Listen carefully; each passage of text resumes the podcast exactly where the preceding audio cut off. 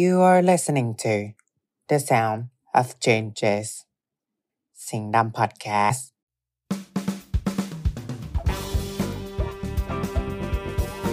ยินดีต้อนรับเข้าสู่รายการ Book of the Way Next Station Democracy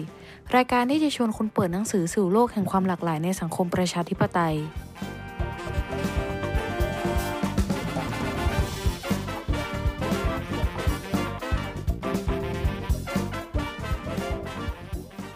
สวัสดีค่ะ หวานเกวลินรัฐศาสตร์จุฬารุ่นที่ 72 นะคะ ครับผมเปเปอร์นภัทรนะครับรัฐศาสตร์จุฬารุ่นที่ 73 ครับ ค่ะวันนี้เราก็จะมาพูดถึงเกี่ยวกับข่าวคราวช่วงนี้นะคะ คิดว่าผู้ฟังหลายท่านเนี่ยก็น่าจะเคยได้ยินเกี่ยวกับประเทศไทยเนี่ยกำลังก้าวเข้าสู่สังคมผู้สูงวัยหรือว่า aging society ซึ่งปัจจุบันเนี้ยประเทศเราถือว่าเป็นประเทศอันดับต้นๆที่กำลังจะเปลี่ยนผ่านไปสู่สังคมสูงวัย ซึ่งมีความเร็วมากเพราะว่าจาก งานวิจัยเนี่ยชี้ว่าสัดส่วนประชากรของคนไทยที่อายุ 65 ปีขึ้นไปเนี่ยจะเพิ่มขึ้นจากเอ่อ13 ในปี 2563 เนี่ยไปสู่ 26 ในปี 2583 นะคะ ซึ่งมีงานวิจัยล่าสุดจากสถาบันเศรษฐกิจป่วยอึ้งภากร ชี้ให้เห็นว่าประเทศไทยเนี่ยยังไม่พร้อมที่จะดูแลสังคมสูงวัย เพราะว่าขาดวิสัยทัศน์ในการแก้ปัญหา แล้วก็ไม่มีหน่วยงานรับผิดชอบอย่างเป็นระบบนะคะ ดังนั้นเนี่ยวันนี้เราก็เลยอยากมาชวนคุยเกี่ยวกับการเปลี่ยนแปลงเชิงโครงสร้างของประชากรในประเทศไทยกับการพัฒนาโครงสร้างเศรษฐกิจนะคะเปเปอร์คิดว่ามีปัจจัยอะไรบ้างที่มันสำคัญกับการเปลี่ยนผ่านสู่สังคมสูงวัยบ้างคะอืมคือสังคมสูงวัยเนี่ยมันเป็นสังคมที่อพูดง่ายๆก็คือมีคนชราเยอะเนาะเพราะฉะนั้นอย่างแรกเลยเนี่ยสิ่งที่สำคัญมากๆที่เราควรที่จะต้องมานั่งดูก็คือ ถ้าเรายังไม่เปลี่ยนอะไรสักอย่าง แรงงานในภาคการผลิตอาจจะน้อยลง เพราะว่านึกออกไหมก็คือ คนแก่เยอะขึ้นแล้วก็สังคมโครงเอ่อโครงสร้างของสังคมสูงวัยก็คือมีคนแก่เยอะกว่าพวกผู้ไงดีประชากรที่กำลัง active อยู่อะครับผมเนาะเพราะฉะนั้นเนี่ยอย่างแรกเลยก็คือแรงงานจะน้อยลง เราควรที่จะต้องปรับเปลี่ยนอะไรสักอย่างไหมเพื่อให้มันสอดคล้องกับตรงนี้นะหรือว่าอีกอย่างหนึ่งเลยก็คือเรื่องเกี่ยวกับสวัสดิการอืมระบบสวัสดิการ อันนี้ก็สำคัญเหมือนกัน เพราะว่ายิ่งคนแก่เยอะมันก็ต้องมีระบบการดูแลที่ค่อนข้างแบบว่าเยอะกว่า และ ถ้าจะให้รัฐเป็นคนรับผิดชอบรัฐก็ต้องใช้เม็ดเงินเยอะเหมือนกัน ซึ่งทีนี้พอเปเปอร์พูดถึงเรื่องระบบสวัสดิการเนาะก็ไม่สามารถหลีกเลี่ยงได้เลย ยังไงเราต้องพูดถึงเรื่องการจัดเก็บภาษีเนาะ เพราะว่าอืมการจัดเก็บภาษีมันเป็นแหล่งรายได้หลักของของประประเทศไทยเนาะ ดังนั้นเนี่ยเราวันนี้เราก็เลยหยิบหนังสือที่เขาเรียกไงอะอาจจะให้เห็นภาพรวมกับการพัฒนาเศรษฐกิจควบคู่ไปกับการรับมือกับการเปลี่ยนแปลงเชิงโครงสร้างทางประชากร เราก็เลยหยิบหนังสือเล่มแรกนะคะ เป็นเล่มเศรษฐกิจสามสี เศรษฐกิจแห่งอนาคต โดยอาจารย์วิรยุทธ์การชูฉัตรนะคะ ของสำนักพิมพ์บุ๊กสเคปค่ะครับผมแล้วก็เราก็จะหยิบหนังสือเล่มที่ 2 มาร่วมพูดคุยกันด้วยเนาะชื่อว่าหนังสือ We the People นะครับผมปฏิวัติภาษีเงินได้ให้เท่าเทียมนะครับ โดยเออเป็นจริง ๆ แล้วอันนี้ก็เป็นผลงานวิจัยนะครับ ผมของคณะวิจัยโดยมีอาจารย์ผาสุก พงษ์ไพจิตร แล้วก็อาจารย์นวลน้อยตรีรัตน์เป็นบรรณาธิการนะครับ ค่ะ งั้นเราก็มาเริ่มกันที่เล่มแรกนะคะ เล่มของอาจารย์วีระยุทธ กาญจน์ชูฉัตรนะคะ โดยภายในหนังสือเศรษฐกิจสามสีนะคะ ได้แบ่งออกมาเป็นสี่ part ด้วยกันนะแต่ว่าวันนี้เราจะหยิบมาเฉพาะ part สำคัญที่เราคิดว่าน่าจะเห็นภาพรวมว่าทำไมเราถึงควรหยิบหนังสือเล่มนี้มาอ่านนะคะ part แรกก็คือเริ่มที่ด้วยที่ยุทธศาสตร์ขยับประเทศนะคะ แล้วก็ part ที่สองเป็นเส้นทางทุนนิยมโลก แล้วก็ part ที่สามนะคะ เป็น part สุดท้ายก็คือจะเป็นพูดถึงเรื่องโมเดลเศรษฐกิจใหม่ โดย part แรกนะคะ เรามองว่า มันเป็นการทำความเข้าใจระหว่างผู้อ่านกับผู้เขียนให้เข้าใจตรงกันนะคะ เพราะว่าถ้าหากคนทั่วไปเนี่ย เห็นภาพเศรษฐศาสตร์ เราก็จะนึกว่ามันเป็นการที่ เอ่อโดยคนทั่วไปที่นึกถึงเศรษฐศาสตร์เนี่ยก็จะเข้าใจว่ามันคือการปล่อยให้ตลาดเนี่ย มีกลไกของมันทำงานตามกลไกของมัน หรือเรียกง่ายๆว่าเป็นตลาดเสรี แต่ว่า จาก part แรกเนี่ยเหมือนเป็นการตั้งคำถามว่าตลาดเสรีมันมีประสิทธิภาพจริงหรือเปล่า ซึ่งอาจารย์เขาก็ได้ให้ข้อวิจารณ์สำคัญนะคะว่า จริงอยู่ว่าตลาดเสรีเนี่ยมีพลังในการทำให้ระบบเศรษฐกิจเกิดการจัดการทรัพยากรได้อย่างมีประสิทธิภาพ แต่ตลาดเสรีเนี่ยก็ไม่สามารถรับรองหรือว่าการันตีได้ว่าความสามารถทางเอ่อความสามารถในการพัฒนาเศรษฐกิจเนี่ยจะเกิดขึ้นได้ในระยะยาว ซึ่งถ้าให้เห็นภาพนะคะก็คือ อาจารย์เขาก็พูดไว้อย่างเฉียบคมประมาณว่า การเติบโตทางเศรษฐกิจหรือว่า economic growth เนี่ยมันไม่เท่ากับการพัฒนาเศรษฐกิจหรือว่า economic development ซึ่งอาจารย์ก็ได้ยกตัวอย่างว่าสำหรับประเทศสมมตินะคะว่าประเทศไทยเนี่ย เกิดค้นพบบ่อน้ำมันขึ้นในสมมติว่าในภาคอีสานแล้วกันเพราะว่าในภาคนั้นเหมือนมีพบเรื่องไดโนเสาร์เนาะเปเปอร์อืมสมมติว่าเราพบแหล่งน้ำมันเนี่ยเออแน่นอนว่าเราจะเป็นประเทศที่ร่ำรวยทันที เพราะว่าเราสามารถค้าน้ำมันได้ แต่คำถามถัดมาคือถ้าทรัพยากรนั้นหมดไป น้ำมันนั้นหมดไป เรายังเป็นประเทศร่ำรวยอยู่ไหมอืมน่าคิดใช่ปัจจัยที่สำคัญก็คือ เราต้องมีการพัฒนาทางเศรษฐกิจอือฮึถูกไหมเพราะว่าการเติบโตทางเศรษฐกิจเนี่ยมันไม่เท่ากับการพัฒนาทางเศรษฐกิจ อาจารย์เขาก็เลย พูดต่อไปอีกว่าเราจะพัฒนาด้านไหนล่ะ ซึ่งการพัฒนาเศรษฐกิจเนี่ยจะเกิดขึ้นได้เมื่อเราสามารถสร้างเขาเรียกว่าไงอะเพิ่มความสามารถในการผลิตของประเทศเราได้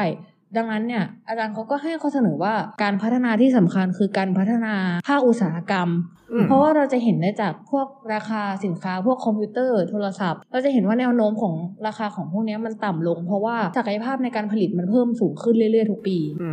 มอืมแล้วก็อีกแง่มุมหนึ่งเนี่ย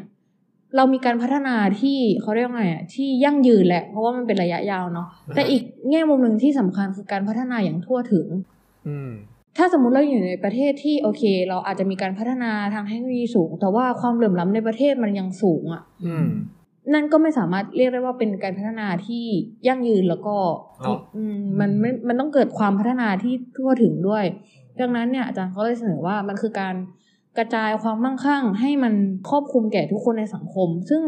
เราจะเห็นได้ว่าการพัฒนาอย่างทั่วถึงเนี่ยมันจะเกิดขึ้นได้ก็ต่อเมื่อ รัฐเนี่ยมีการเหมือนแบบว่า ดึงกลุ่มผลประโยชน์ต่างๆ ดึงภาคประชาสังคมจากหลาย ๆ มุมจากสังคมเนี่ยเข้ามาปรึกษาหารือร่วมกันเพื่อออกนโยบาย เขาเรียกว่าเหมือนเป็นแนวร่วมวงกว้าง อันนี้คือที่อาจารย์เสนอไว้เนาะครับ อืม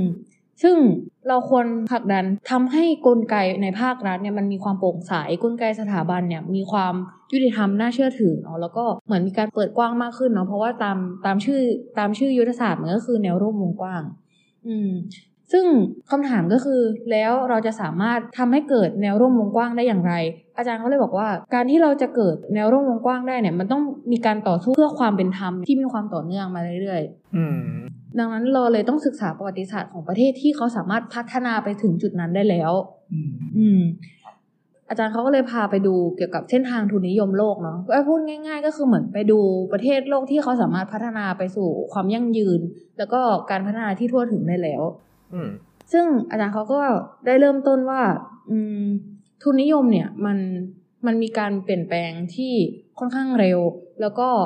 เราจะเห็นว่าโมเดลทุนนิยมเนี่ยปัจจุบันเนี่ยทุนนิยมเป็นแนวทางการพัฒนาหลักของของโลกแล้ว เพราะว่าเหมือนหลังสงครามเย็นที่สุดลงเนาะตอนในช่วงสงครามเย็นมันเป็นการต่อสู้ทางความคิดระหว่าง ทุนนิยมกับสังคมนิยม แต่พอจบสงครามเย็นปุ๊บทุนนิยมกลายเป็นแนวทางหลัก แต่อาจารย์เขาก็ย้ำอีกว่า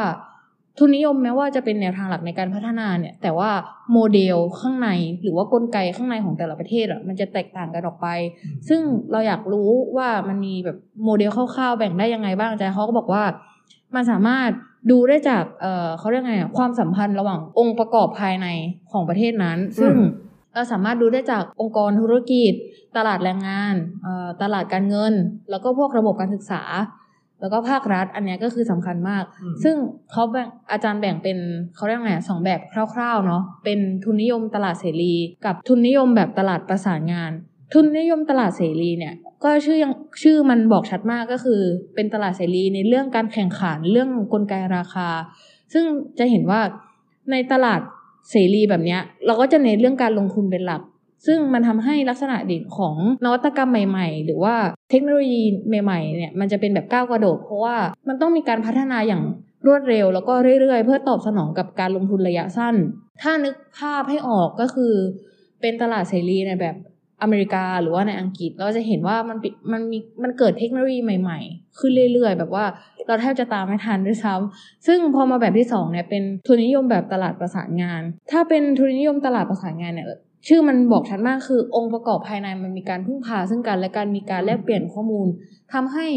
เอ่อเขาเรียกว่าไงอะรูปแบบของตลาดของประเทศที่มีทุนนิยมโมเดลแบบนี้จะเน้นที่เอ่อบทบาทของธนาคารเป็นสำคัญ แล้วก็จะมีพวกสหภาพแรงงาน อุตสาหกรรมภายในประเทศมีการแลกเปลี่ยนข้อมูลกัน แล้วก็มีการเกิดการลงทุนในระยะยาวทำให้ลักษณะเด่นเนี่ยมันมีการพัฒนาเทคโนโลยีแล้วก็นวัตกรรมใหม่ ๆ แบบ ค่อยเป็นค่อยไป ซึ่งถ้าจะให้เห็นภาพว่ามันเป็นทุนนิยมในประเทศไหนก็คำตอบก็คือในประเทศญี่ปุ่น แล้วก็ในเยอรมันเราจะเห็นว่าเทคโนโลยีเขาเนี่ยจะมีการค่อยๆ พัฒนาไปเรื่อยๆแต่ว่าเป็นการพัฒนาในระยะยาวแแล้วก็สุดท้ายเนี่ยอาจารย์เขาก็จบจบเหมือนเรื่องความหลากหลายในระบบทุนนิยมไว้ว่า จริงอยู่ที่ว่าทุนนิยมเนี่ยมันกลายเป็นแนวทางหลักในการจัดการระเบียบเศรษฐกิจโลกเนาะเพราะว่าทุกวันนี้ทุกประเทศเข้าสู่ทุนนิยมหมดแหละ แต่สุดท้ายแล้วเนี่ยแต่ละประเทศก็จะมีการจัดการระบบทุนนิยมในประเทศให้มันเข้ากับโครงสร้างทางการเมืองแล้วก็สังคมในประเทศนั้น ซึ่งเราก็จะเห็นว่าเขาเรียกว่ามันสามารถแบ่งความหลากหลายในโมเดลทางเศรษฐกิจได้อีก แล้วก็อาจารย์ก็เสนอเพิ่มอีกคือเหมือนเป็นการย้ำอีกทีหนึ่งว่า สุดท้ายแล้วในการพัฒนาระบบเศรษฐกิจอะไม่สามารถเหมือนแบบ ไม่สามารถปล่อยเสรีได้อย่างที่เราคิดที่ว่าแบบ เอกชนร้อยเปอร์เซ็นต์อะไม่สามารถทำได้ เพราะว่าการพัฒนาเศรษฐกิจเนี่ยต้องพึ่งบทบาทของ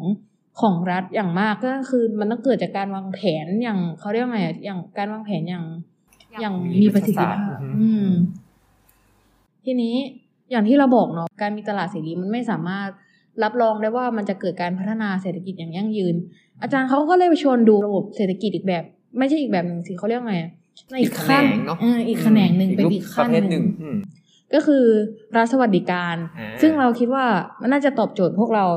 แล้วเรารู้สึกว่าเราอยากหยิบบทนี้มาเป็นพิเศษ เพราะว่าหลาย ๆ คนน่าจะอยากให้มันเกิดขึ้นจริงอืมซึ่งอาจารย์เขาก็พาไปดูรัฐสวัสดิการในฝั่งตะวันตกตคือตอนนี้เรายังอยู่ในฝั่งตะวันตกอยู่ก็คือ อาจารย์เขาก็พูดประมาณว่ารัฐสวัสดิการเนี่ยไม่ใช่สูตรสำเร็จที่เราจะสร้างได้อ่าถ้าเป็นถ้าเราพูดถึงรัฐสวัสดิการเปเปอร์คิดว่ารัฐสวัสดิการมันมีหน้าตาแบบไหน รัฐสวัสดิการก็คือพวกแบบว่า พวกระบบรักษาพยาบาล หรือระบบการศึกษาอะไรเงี้ยคือแบบ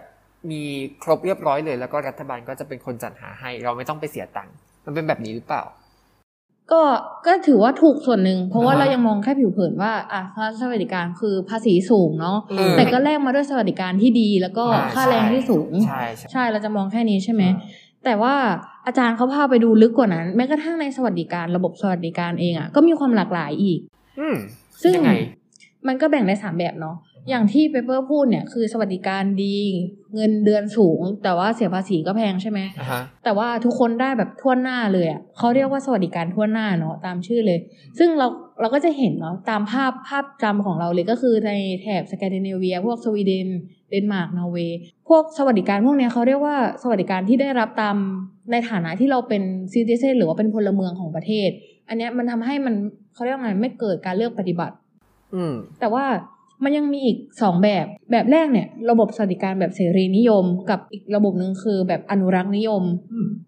เสรีนิยมเนี่ยก็ตามชื่อเลยก็คือในเรื่อง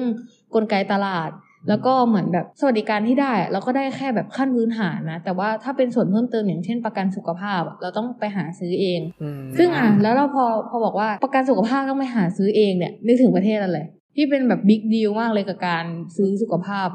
ประเทศไทยเหรอ ประเทศอะไรน่ะประเทศอะไรอะแอบเฉลยแล้วกันว่าก็คือประเทศอเมริกาอ๋ออเมริกาอ่าใช่ใช่ใช่ใช่ไหมมีบิ๊กอืมดีลอยู่จำได้ละแล้วก็มีอีกประเทศหนึ่งก็คือประเทศอังกฤษ แล้วก็ใกล้ๆก็คือออสเตรเลียอืมแล้วก็ทีนี้พอมาสู่ระบบสวัสดิการแบบที่สามเนี่ยก็คือสวัสดิการแบบอนุรักษ์นิยมอืมชื่อมันแปลกมากเลยเนาะเป็นแบเนาะบเพราะเอาจริงๆการสวัสดิการมันก็ดูมีความเป็นแบบ progressive เนาะใช่แต่มันมีคำว่าอนุรักษ์นิยม ซึ่งมันก็ดูแบบว่า conservative ดูทางขวาหน่อยเออ แต่มันเป็นยังไง คือระบบสวัสดิการแบบอนุรักษ์นิยม อันนี้เราอ่านแล้วเราตีความเองนะ มันจะให้ฟิลเหมือนระบบราชการไทย สวัสดิการของข้าราชการไทยที่แบบว่า ถ้ามีญาติทำงานในระบบข้าราชการอะ ญาติที่เหลือคนอื่นๆอะก็จะได้แบบอย่างแบบสมมุติว่าเราทำงานข้าราชการแม่เราจะได้สิทธิ์การแบบรักษาอะไรเงี้ยอ๋ออ่าแต่แต่ว่าระบบสวัสดิการแบบอนุรักษ์นิยมเนี้ยมันไม่ใช่แค่ครอบคลุมแค่ข้าราชการนะแต่ว่าครอบคลุมหมายถึงว่า แรงงานที่อยู่ในระบบอะจะอืมก็คือเหมือนแบบว่าเขามองว่าสวัสดิการเนี่ย จะได้มากได้น้อยก็ขึ้นอยู่ว่า คนนั้นทำประโยชน์แก่สังคมมากแค่ไหนอือฮึซึ่งการตีความคำว่าประโยชน์แก่สังคมเนี่ยเขาครอบคลุมถึงการจ่ายภาษีด้วยอืมดังนั้นเนี่ยแรงงานคนไหนที่ทำงานอยู่ในระบบตลาดแรงงานเนี่ยคนที่เป็นเครือญาติเนี่ยเขาก็จะได้สิทธิประโยชน์ไปด้วยอืมลองไหมอืม คือเราอะอยากให้เห็นภาพว่ามันอารมณ์ประมาณข้าราชการ แต่ว่าสิทธิ์เนี้ยมันได้ทุกคนที่ทำงานอยู่ในระบบเลย ไม่ใช่แค่ในระบบข้าราชการแบบว่า ถ้าเป็นพนักงานเงินเดือนพนักงานออฟฟิศเนี้ยก็ได้ด้วยเพราะว่าเขาเสียภาษีอ่าฮะอืม มันก็มีความแตกต่างหลากหลายกันเนาะซึ่งคำถามที่ถามว่าทำไมมันถึงเกิดความแตกต่างหลากหลาย ทั้งที่มันเป็นระบบสวัสดิการเหมือนกันคำตอบก็คือ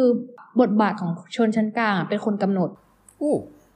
นี่ความรู้ใหม่เลยนะเนี่ย ยังไงอะมันอาจจะแบบไม่ได้กำหนดโดยตรงร้อยเปอร์เซ็นต์นะแต่ว่าอ่าฮะเป็นบทบาทสำคัญเลย ถ้าให้เห็นภาพง่ายๆคือมันขึ้นอยู่ว่าชนชั้นกลางอะจะเลือกอยู่ฝั่งนายทุนหรือว่าอยู่ฝั่งชนชั้นแรงงาน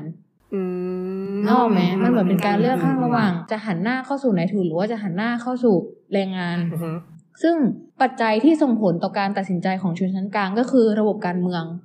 งอ๋งอไหมไม่งงไม่งงก็คือถ้าอะถ้าถ้าถ้าถ้า เท่าที่เข้าใจก็คือถ้าระบบการเมืองมันเอื้อให้ชนชั้นกลางไปเข้ากับนายทุนมากกว่า แล้วก็จะได้ระบบสวัสดิการในรูปแบบหนึ่งมา ที่มัน orient ที่มันเอียงไปทางในทุนมากกว่าใช่ไหมแต่ถ้าในทางกลับกันมันเป็นระบบการเมืองที่เออคิดว่าชนชั้นกลางสามารถสมานผลประโยชน์ให้กับแรงงานได้มากกว่า มันก็จะไปในอีกรูปแบบหนึ่งใช่ใช่ไหมใกล้ใกล้เคียงมากเพราะว่าในหนังสือเนี่ยเขาก็บอกว่าระบบการเมืองเนี่ยมันก็คือระบบการเมืองในที่นี้พูดถึงเรื่องการเลือกตั้งนะอือฮึ สมมติว่าประเทศนั้นระบบการเลือกตั้งเนี่ย มีให้เลือกแค่สองพรรคใหญ่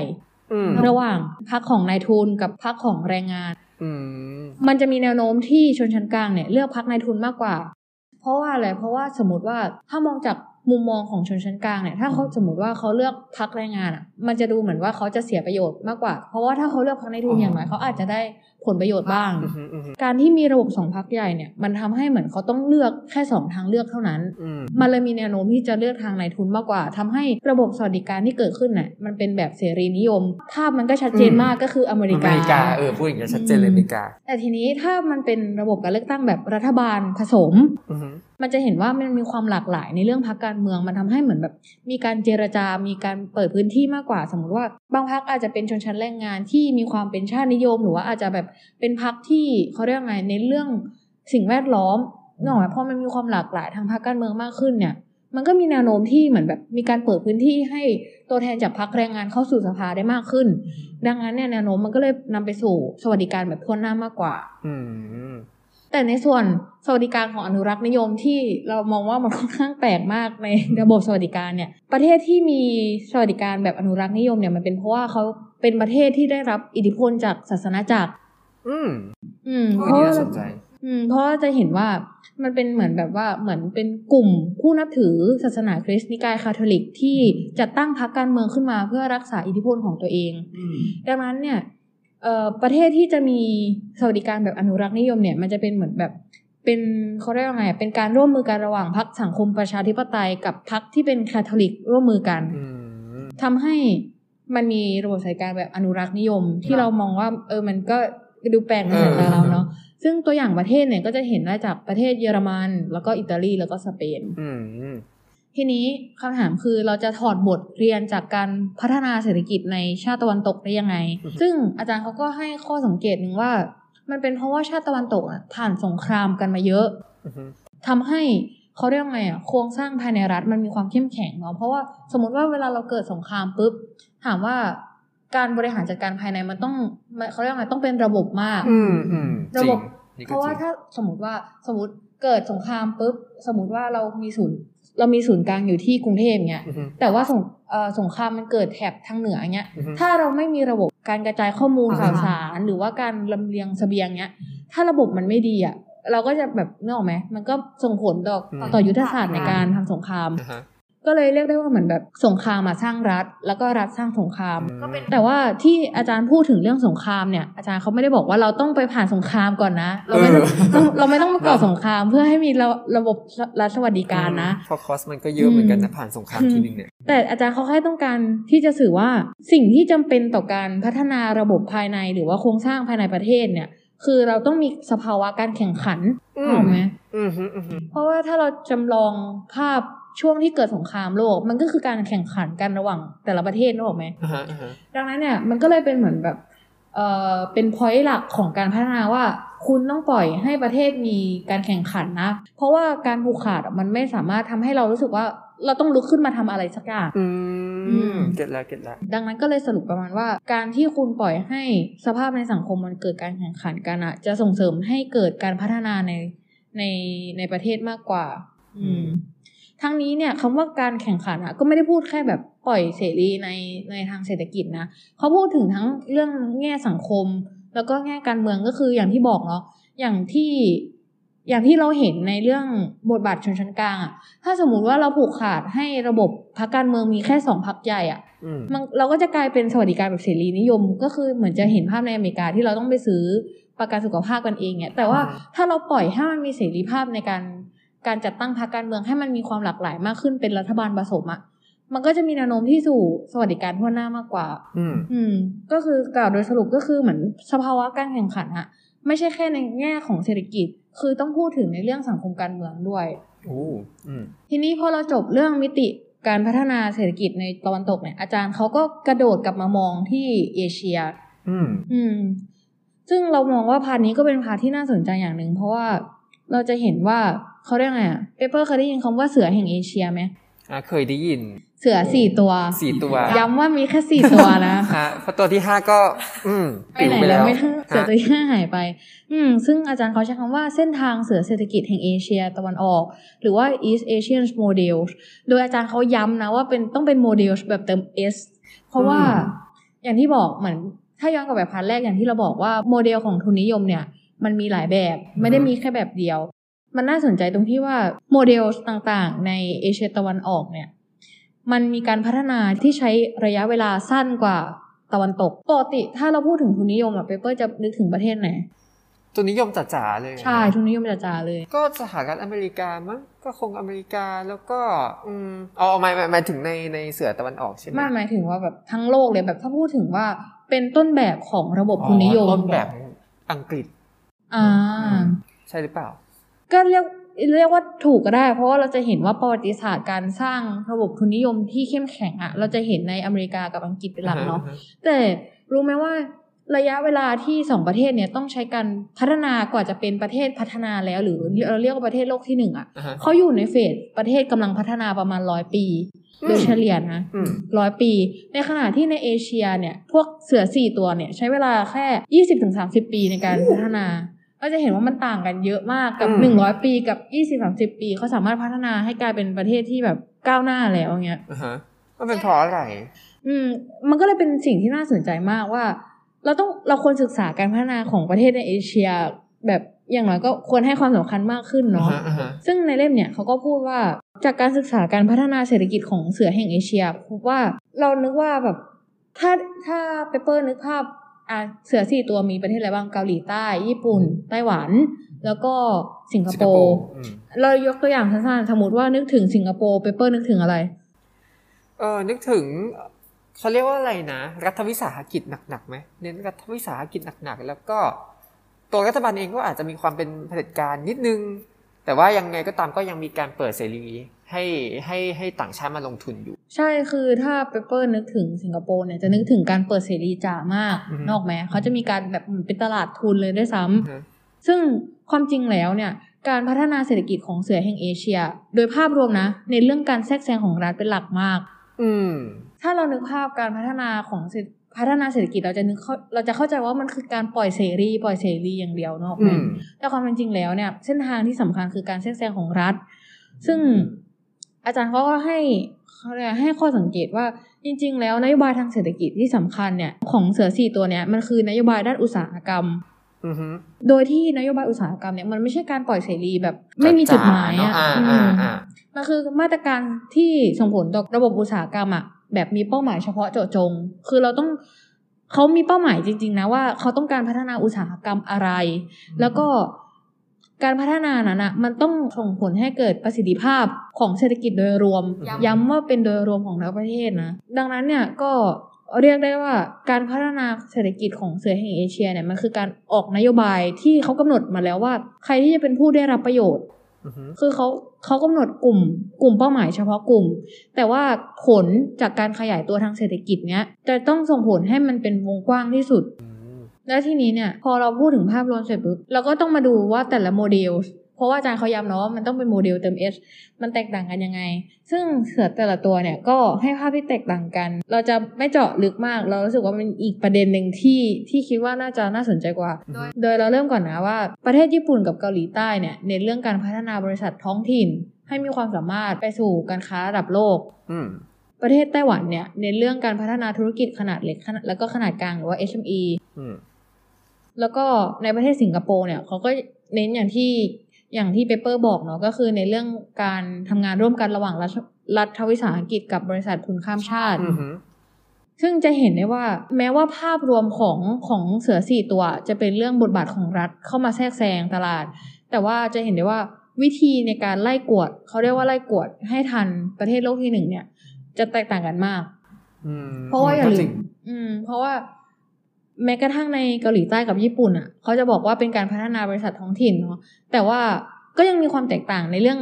การแทรกแบบเขาเรียกไงอะเหมือนเป็นการตั้งคำถามว่าบทบาทรัฐมีมากน้อยแค่ไหนอืมอันเนี้ยก็ยังเป็นความแตกต่างที่เกิดขึ้น แต่อีกประเด็นหนึ่งที่น่าสังเกตมากๆ เกี่ยวกับเสือสี่ตัว คืออย่างที่บอกว่าการพัฒนาเศรษฐกิจเนี่ยมันก็คือการเขาเรียกไงต้องปรับให้เข้ากับโครงสร้างทางการเมืองแล้วก็สังคมในประเทศนั้นด้วยอือหือ เราจะเห็นว่ามันมีหนึ่งประเทศที่แปลกนั่นก็คือๆสิงคโปร์เออเพราะว่าเขาเป็นเผด็จการใช่ไหมนะฮะก็เราจะเห็นเลยว่าโครงสร้างทางการเมืองกับการพัฒนาเศรษฐกิจมันเป็นของคู่กันเนาะดูจากประเทศอ่าเกาหลีใต้ญี่ปุ่นไต้หวันเนี่ยอย่างสามสามประเทศเนี้ยเขาผ่านกระบวนการเปลี่ยนผ่านแบบเข้าสู่ระบอบประชาธิปไตยแล้วแต่ว่าเขาแต่กระบวนการเข้าสู่ประชาธิปไตยเขาก็แตกต่างกันอีกนะ แต่สิงคโปร์เนี่ยเขาเป็นเผด็จการเต็มใบมาโดยตลอดอืม ตั้งแต่แบบปี 1959 จนถึงปัจจุบันอะเขาก็ยังเป็นพรรคการเมืองพรรคเดียว แล้วก็มีเนาะกะมีผู้นำแค่สามคนเอง ใช่ ซึ่งก็เป็นเหมือนเป็นญาติญาติๆกันด้วยไหมนะใช่พ่อลูกกันด้วยเสองได้สองในเลยสามคนนั้นอะเป็นพ่อลูกกันอ่าเอออืมซึ่งเราก็จะเห็นแล้วว่า เหมือน อะถ้าพูดกันตามตรงคือ ประประชาธิปไตยในไทยเนี่ย ก็ยังไม่ ไม่เบ่งบานขนาดนั้น ก็ยังเป็นแบบผู้นำคนเดิมเออซึ่งมันอาจจะทำให้เราเกิดคำถามเกี่ยวกับการแบบเขาเรียกว่าไงอะประชาธิปไตยกับการพัฒนาเศรษฐกิจมันควรไปด้วยกันไหมอือหืออืมนี่คือคำถามสำคัญจากบทนี้ ซึ่งอาจารย์เขาก็ให้คำตอบว่าจริง ๆ แล้วเนี่ยที่สิงคโปร์สามารถเป็นเผด็จการที่ร่ำรวยได้เนี่ย มันเป็นเพราะว่ามันมีปัจจัยอื่นๆส่งเสริม ให้มันเหมือนเป็นเอกลักษณ์เฉพาะตัวของสิงคโปร์อือหือ ซึ่งในภาพรวมในปัจจุบันเนี่ยก็จะเห็นว่าแนวทางหลักของของพรรคนี้ที่สามารถกุมอำนาจไว้ได้ก็คือการคานน้ำหนักระหว่างความชอบธรรมกับการกดขี่ ซึ่งคำว่าการกดขี่เนี่ยที่เนี้ยพูดถึงเรื่องเสรีภาพการแสดงออกของประชาชน โดยเฉพาะเมื่อเกิดการเรียกร้องประชาธิปไตย ซึ่งอาจารย์เขาก็พูดว่าเหมือนโครงสร้างภายในหรือว่ากลไกสถาบันภายในของสิงคโปร์มันมีความยืดหยุ่นสูงมาก แล้วก็มีการปรับตัวตามกระแส ไม่ว่าจะทั้งภายในหรือว่าภายนอก สมมุติว่าเกิดกระแสการเรียกร้องประชาธิปไตยในสิงคโปร์ปุ๊บเขาก็จะเริ่มหันมาส่งเสริมเรื่องการเปิดพื้นที่ให้แบบเอกชนแล้วก็ประชาชนอะเข้ามามีส่วนร่วมในการออกนโยบายมากขึ้นอือหือแล้วก็รวมถึงเขามีการผลักดันคุณค่าในเรื่องความหลากหลายเนาะเพราะว่าเราจะเห็นว่าสิงคโปร์เป็นประเทศที่มีความหลากหลายทางชาติพันธุ์สูงมากอืมก็กล่าวโดยสรุปว่าจากการศึกษาเส้นทางทุนนิยมโลกเนี่ยไม่ว่าจะเป็นตะวันออกหรือว่าตะวันตกเนี่ยก็จะเห็นได้ว่า มันไม่มีสูตรตายตัวนึกออกไหมเนาะม คือเราไม่สามารถเขาเรียกว่าไงไม่เราไม่สามารถลอกกันบ้านเพื่อนได้อ่าใช่ใช่ใช่ดังนั้นเนี่ยก็เหมือนเป็นการสรุปของพาร์ทที่สองไปว่าหนทางในการพัฒนาไปสู่ประเทศที่พัฒนาแล้วเนี่ยเราไม่สามารถลอกเขามาได้เลย แต่สิ่งที่เราทำได้คือเราเรียนรู้แล้วก็ปรับปรุงแก้ไขอืมเพื่อมาพัฒนาประเทศเรา ดังนั้นเนี่ยเหมือนพอบทที่สามเนี่ยอาจารย์เขาจะพูดถึงเรื่องเส้นทางทุนนิยมในไทยเนาะแต่พวกเรามองว่าสิ่งที่เราอยากเสนอมากกว่าก็คือ แล้วเราจะทำอะไรกับอนาคตมากกว่า อ่าใช่ก็คือ จุดนี้นี่แหละ ก็เลยจะเป็นจุด part ที่3นะครับผมที่เราจะยกมาเนาะเกี่ยวกับหนังสือเล่มนี้ก็คือโมเดลเศรษฐกิจใหม่นั่นเองว่าเออแล้วถ้าประเทศไทยอยากจะมีเออการพัฒนาเศรษฐกิจหรือการยกระดับการผลิตเนี่ยจะต้องเออจะต้องใช้อะไรมาวิเคราะห์บ้างนะครับ แล้วก็ ในอนาคตเนี่ยมันจะมีความท้าทายหลาย ๆ อย่างเลยที่คิดว่าน่าสนใจ แล้วก็น่าจะเป็นประเด็นที่เราควรมาคบคิดกันเนาะก็เดี๋ยวจะมาลิสต์ให้ฟังนะครับว่ามันมีอะไรกันบ้าง อืมอย่างแรกเลยก็คือ ระบบการผลิตในปัจจุบันเนี่ยปฏิเสธไม่ได้เลยว่ามันมีการผลิตในลักษณะที่เขาเรียกว่าห่วงโซ่การผลิตข้ามชาติเยอะเนาะหรือว่าในภาษาอังกฤษเขาเรียกว่า global value chains นะครับอันนี้สำหรับท่านผู้ฟังท่านไหนที่อาจจะยังไม่รู้นะหรืองงว่าเออ global value chains คืออะไร global value chain ก็คือลองนึกภาพตามนะครับผมมันก็คือการที่เอ่อขั้นตอนการผลิตในแต่ละขั้นเนี่ยกว่าจะออกมาเป็น product ชิ้นหนึ่งได้เนี่ยแต่ละขั้นมันจะถูกกระจายกระจายไปอยู่ในแต่ละประเทศที่ต่างกันเออนึกภาพออกไหมอย่างเช่น คือพูดยังไงดีกว่าจะได้สินค้าออกมาชิ้นหนึ่งมันก็ต้องมีขั้นตอนที่หนึ่งสองสามสี่อะไรอย่างนี้นึกออกไหมครับ แล้วก็โดยปกติแล้วเนี่ยถ้าเป็นการผลิตแบบ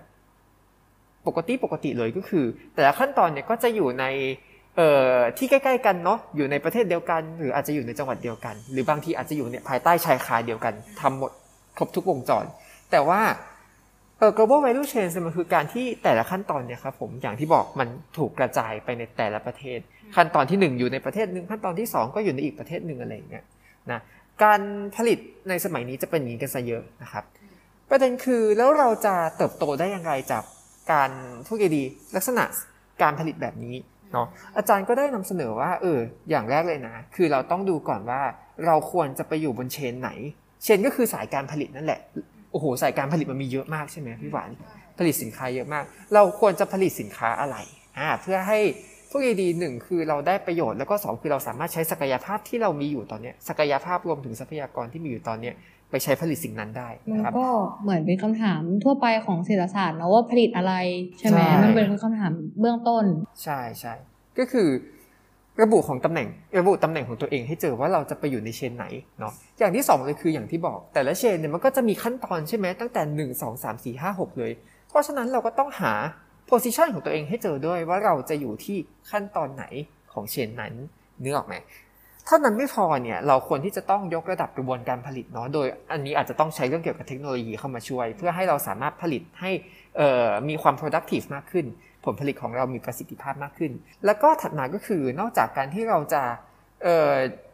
อยู่ตรงโพซิชันนั้นแล้วเนี่ยเราจะอยู่โพซิชันนั้นนิ่งๆไม่ได้นะเออเราควรที่จะต้องมองการไกลว่าเอ๊ะแล้วเราจะสามารถขยับไปสู่ขั้นตอนที่มันสามารถสร้างมูลค่าเพิ่มให้ได้มากขึ้นได้ไหม แล้วถ้าได้ควรจะไปอยู่ที่ขั้นตอนไหนดี อย่างเช่นตอนแรกเราเข้ามาอยู่ในเชนละ เราเลือกขั้นตอนที่หนึ่งพอทำไปทำมาเรื่อยๆรู้สึกว่าเฮ้ยมันอิ่มตัวแล้วอะเราควรน่าจะสร้างมูลค่าเพิ่มได้มากกว่านี้ เราอาจจะขยับไปขั้นตอนที่สามหรือขั้นตอนที่สี่อะไรอย่างเงี้ยนึกออกไหมเพื่อสร้างมูลค่าเพิ่มครับ หรือบางทีแบบว่าเฮ้ยฉันไม่อยากอยู่บนเชนเดิมละเออฉันมีเทคโนโลยีอยู่อย่างเงี้ยแต่ฉันไม่อยากอยู่บนเชนเดิมล้วไม่เป็นไรฉันไปหาเชนใหม่เลยเออฉันไปหาเชนใหม่แต่ใช้เทคโนโลยีอันเดิม อาจจะมีการปรับเปลี่ยนนิดหน่อย แต่ไปอยู่บนเชนใหม่ที่มันสามารถสร้างมูลค่าเพิ่มได้มากกว่าเดิม อย่างนี้ก็ได้นะครับ ซึ่งมันไม่ได้มีสุดใดตัวเนาะ เพราะว่าอย่างที่บอกเลยคือ ผู้มีอำนาจแล้วก็รวมถึงรัฐบาลเนี่ยควรจะต้องมองตรงนี้ ต้องตอบคำถามเหล่านี้ให้ได้เนาะอืมซึ่งการที่รัฐบาลหรือผู้มีอำนาจจะตอบคำถามเหล่านี้ได้เนี่ยก็ควรที่จะต้องเข้าใจสภาพแวดล้อมตรงนี้ก่อนเนาะว่ามันคืออะไร global value chain เนี่ยคืออะไร แล้วเราสามารถหาช่องให้เราเข้าไปเติบโตได้ลืมตาอ้าปากได้ตรงไหนบ้างนะครับ แล้วก็ที่สำคัญเลยก็คือควรจะต้องมีความ marketing นิดนึงเนาะจะต้องรู้เรื่องเกี่ยวกับการสร้างมูลค่าเพิ่มอะไรเงี้ยเออแล้วก็รู้เรื่องเกี่ยวกับพูดไงดีเอ่อกฎกติกานะครับผมกฎกติการะหว่างประเทศหรือกฎกติกาที่มันคอยควบคุมไอ้ตัว global value chain ต่างๆ นี้ด้วยเนาะ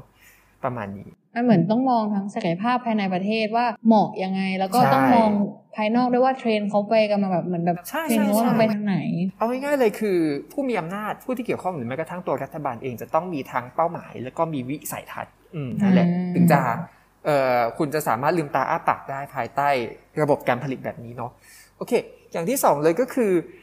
เอ่ออาจารย์เขาก็ได้เสนอว่าเพื่อการ พัฒนาแล้วก็การแข่งขันทางนวัตกรรมเนี่ยนะมันควรที่จะต้องทำให้ตลาดเนี่ยหรือตัวระบบเศรษฐกิจเนี่ยมันมีการแข่งขันที่เป็นธรรมอืมอ่าและมีประสิทธิภาพ คืออาจจะงงนะว่าความเป็นธรรมมันเกี่ยวอะไรกับการสร้างนวัตกรรม คืออย่างนี้ความเป็นธรรมในทางในในทางเศรษฐศาสตร์ก็คือการที่เอ่อตลาดเนี่ยสามารถเปิดทางให้ผู้เล่นนะครับผมเข้ามา เล่นเข้ามาซื้อขายเข้ามาค้าขายหรือเข้ามาทำการแข่งขันในระบบตลาดได้อย่างเสรีนึกออกไหมตลาดเนี่ยจะไม่ปิดทางให้กับผู้ค้าเพียงไม่กี่คน หรือให้กับผู้ค้าเพียงคนเดียวอะไรเงี้ยไม่งั้นมันจะไม่เกิดการแข่งขันอืประเด็นก็คือถ้าสมมติว่าระบบตลาดมันปิดอะนึกออกไหมปิดไม่ให้ใครเข้ามาเลย หรือแบบปิดให้คนน้อยคนเข้ามาแข่งขันกันในตลาด มันก็จะไม่เกิดการแข่งขันเชิงนวัตกรรม อืมนวัตกรรมก็มันก็จะมีความซ้ำๆซ้อนๆเดิมๆเนาะแล้วก็ พูดไงดีว่าที่ผู้สร้างนวัตกรรมใหม่ ๆ ก็อาจจะไม่สามารถเข้ามาในตลาดนี้ได้ ถ้าเขาไม่บิ๊กพอนึกออกไหมเออนั่นแหละ เพราะฉะนั้นเนี่ยเออ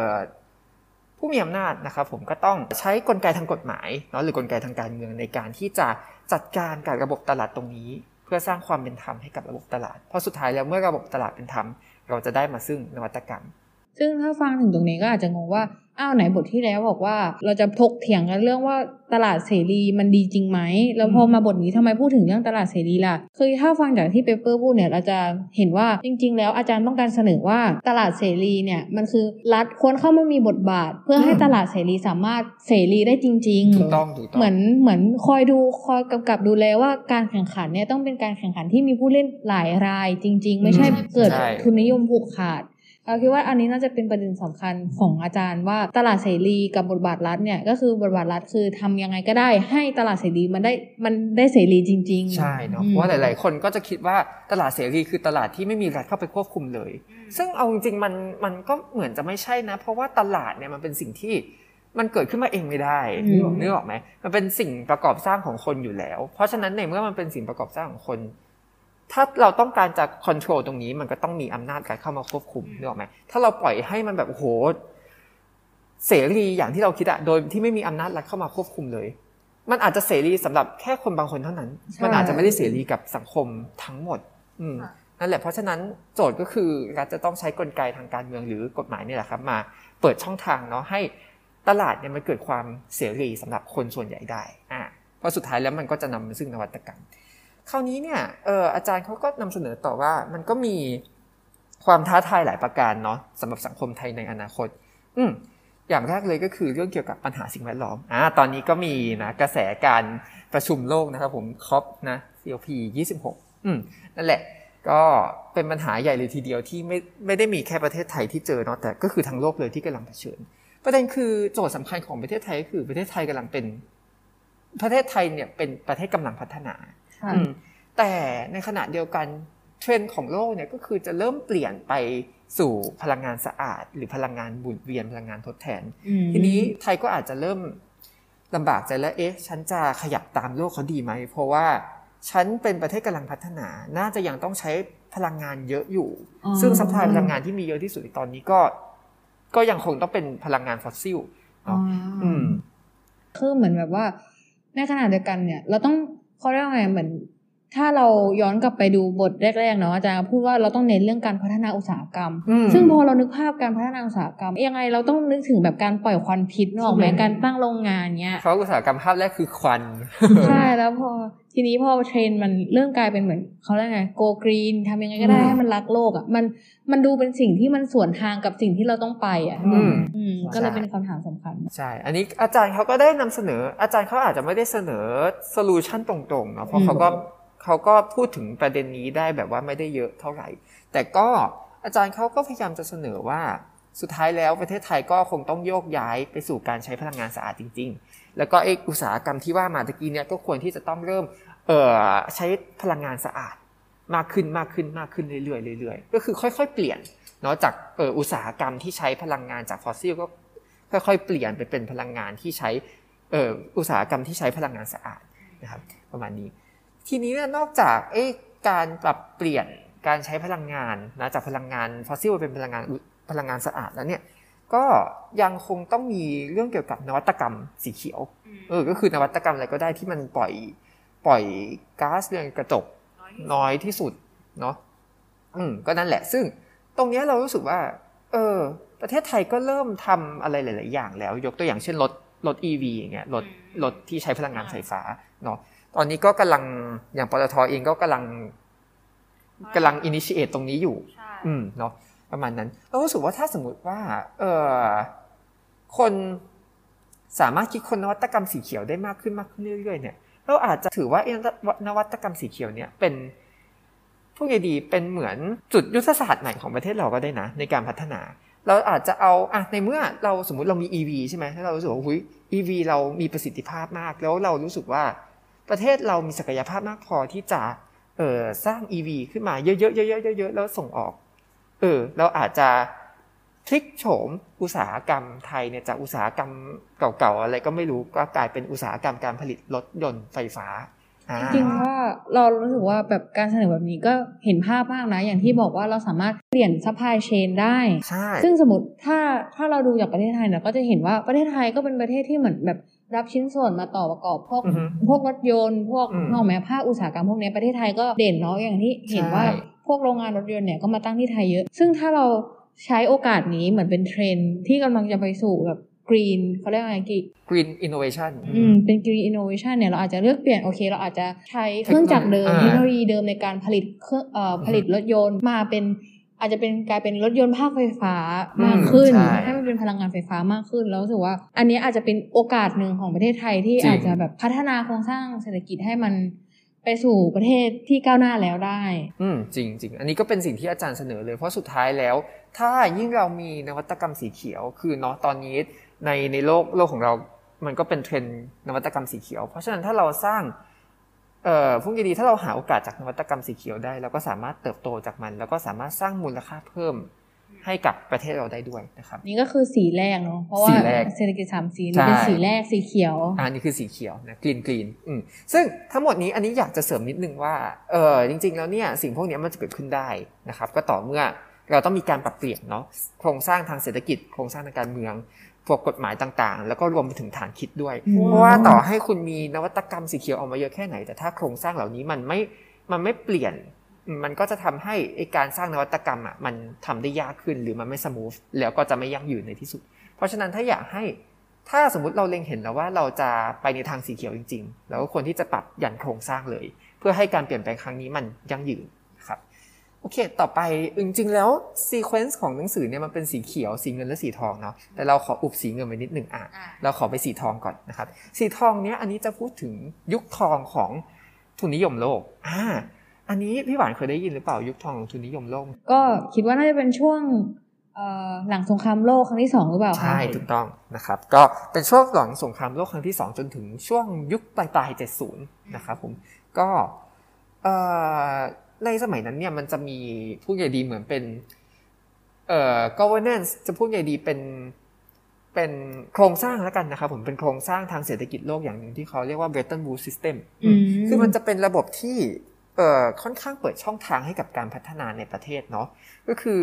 พูดใหญ่ดีแน่นอนแหละ มันก็จะมีการค้าขายระหว่างประเทศอยู่ แล้วมันก็จะมีกระแสที่แบบว่าอะเปิดเสรีทางการค้าอะไรอย่างเงี้ยนึกออกไหมบ้างปะปายนะครับ แต่ว่า เอออันนี้ต้องเท้าความก่อนว่าถ้าเราเปิดเสรีมากเกินไปนะบางทีถ้าสมมติว่าแบบเราเป็นประเทศที่มาจากไหนไม่รู้อะนะไม่มีอะไรเลยอยู่ในมือแล้วเราแบบเปิดเสรีเลยเออมันจะทำให้ในแง่หนึ่งนะมันก็จะมีความคิดที่ว่า อุตสาหกรรมในประเทศมันจะไม่แข็งแรง อืมเพราะเมื่อใดก็ตาม ถ้าเราไม่มีอะไรอยู่ในมือเลย แต่เราลดกำแพงภาษีเป็นศูนย์เลยอย่างเงี้ยสินค้าที่จะไหลเข้ามามันก็จะมีจากแต่ต่างประเทศนึกออกไหมแล้วประเด็นคือสินค้าที่ไหลเข้ามาในเมื่อมันไม่มีกำแพงภาษีราคามันก็จะถูก คนในประเทศก็เลยจะซื้อแต่สินค้านำเข้าเอออุตสาหกรรมที่มันสร้างเองในประเทศมันเลยเกิดได้ยากมากนึกออกไหมครับ อืมมันก็เลยพวกไงดี มันก็เลยเป็น เอ่อตรงนี้ก็เป็นจุดที่สำคัญอย่างหนึ่งเนาะเป็นความรู้พื้นฐาน ประเด็นก็คือไอ้ระบบ Bretton Woods System เนี่ยเป็นระบบที่ เอ่อโอเค คุณสามารถเปิดเสรีได้ แต่รัฐบาลก็ยังคงมีอำนาจนะครับผมยังคงมี บทบาทในการกำหนดนโยบายการเงินการคลังของตัวเอง เพื่อปกป้องและก็พัฒนาเอ,อุตสาหกรรมในประเทศของตัวเอง เอาง่ายก็คือแทนที่คุณจะแบบลดเสรีไปเลย ลดกำแพงภาษีเปิดเสรีการค้าไปเลยร้อยเปอร์เซ็นต์ก็ไม่ก็คือต้องหา balance นึกออกไหมอะครึ่งหนึ่งฉันก็อาจจะพัฒนาอุตสาหกรรมในประเทศ แล้วก็อีกครึ่งหนึ่งก็คือเปิดเสรีเฉพาะเรื่องไป แล้วก็ถ้าอยากจะไปเจรจาต่อรองอะไรก็สามารถเจรจาได้ เพราะว่ามันก็เป็นกฎระเบียบแบบกว้างๆนะครับผมไม่ไม่ได้เป็นแบบกฎระเบียบที่ strict ขนาดนั้น ซึ่งเออผลพวงของไอ้ระบบเนี้ก็คือโหทุนนิยมเฟื่องฟูมากเลย ช่วงนั้น มันเลยเป็นยุคทองของทุนนิยมมามันก็คือเหมือนเป็นการย้ำอีกครั้งหนึ่งว่าเอ่อตลาดเสรีเนี่ยมันต้องควบคู่ไปกับการควบคุมของรัฐด้วยใช่ใช่มันถึงจะเกิดการเฟื่องฟูได้เหมือนใช่ในยุคทองของทุนนิยมโลกใช่ใช่เลย เนาะโดยเฉพาะอย่างยิ่งประเทศกำลังพัฒนาอืมถ้าเราเปิดเสรีเลย เราก็ไม่มีทางโตได้นะครับ ถ้าปราศจากการเอ่อกำหนดทิศทางโดยรัฐเนาะแต่ประเด็นคือหลังจากนั้นเนี่ยมันพลิกผันอืมหลังจากช่วงยุคจะสูนปลายๆเนี่ย มันเริ่มมีแบบว่าหุยถ้าในเมื่อภาวะโลกาภิวัตน์หรือการแบบว่าเปิดเสรีการค้าอย่างเงี้ยมันมันสร้างยุคทองของทุนนิยมได้ ดังนั้นเราก็ควรที่จะต้องเปิดเสรีให้เยอะขึ้นอีก เยอะขึ้นเยอะขึ้นเยอะขึ้นอีก จนกลายเป็นว่ากฎระเบียบต่างๆ มันก็เริ่มมีความสตรีทขึ้นมันเริ่มมีเทรนด์เริ่มมีเหมือนการกึ่งกึ่งๆบังคับเนาะให้แบบว่าลดกำแพงภาษีลงทั่วทั้งโลกเลย ทั้งทั้งๆที่หลายประเทศยังก็แบบว่าควรที่จะต้องพัฒนาภายในก่อนใช่นึกออกไหมแล้วไอ้กรอบใหม่ตรงเนี้ยมันก็ทำให้รัฐเนี่ยมีบทบาทแล้วก็มีอำนาจในการกำหนดนโยบายการเงินการคลังน้อยลงทั้งในทางตรงแล้วก็ทางอ้อมเพราะสุดท้ายแล้ว รัฐก็ต้อง ทำไงก็ได้เพื่อเฟเวอร์กลุ่มทุนจากภายนอกนึกออกไหมให้มันลงทุนอะไรเงี้ยเออมันก็เลยแบบว่า เอ่อทำให้รัฐสูญเสียbalance balance ตรงนี้ไปเนาะเขาก็เลยบอกว่าถ้าอยากจะแก้เนี่ยก็